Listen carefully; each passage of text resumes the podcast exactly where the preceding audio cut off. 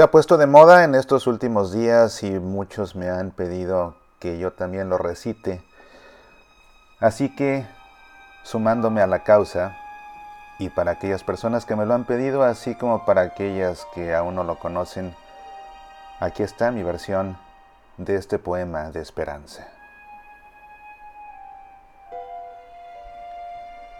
Cuando la tormenta pase y se amansen los caminos, y seamos sobrevivientes de un naufragio colectivo.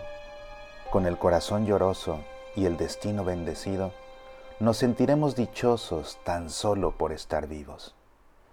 Y le daremos un abrazo al primer desconocido y alabaremos la suerte de conservar un amigo. Y entonces recordaremos todo aquello que perdimos y de una vez aprenderemos todo lo que no aprendimos. Ya no tendremos envidia, pues todos habrán sufrido. Ya no tendremos desidia, seremos más compasivos.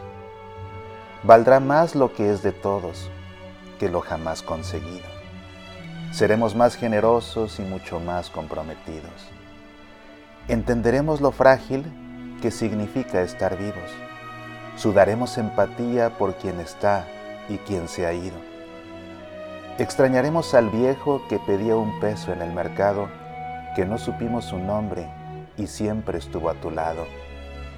Y quizás el viejo pobre era tu Dios disfrazado.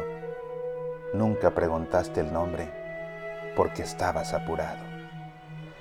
Y todo será un milagro y todo será un legado y se respetará la vida, la vida que hemos ganado.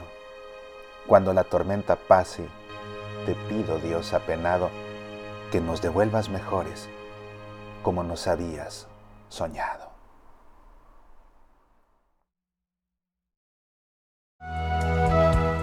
Soy Mauricio Pérez, estas son Semillas para la Vida.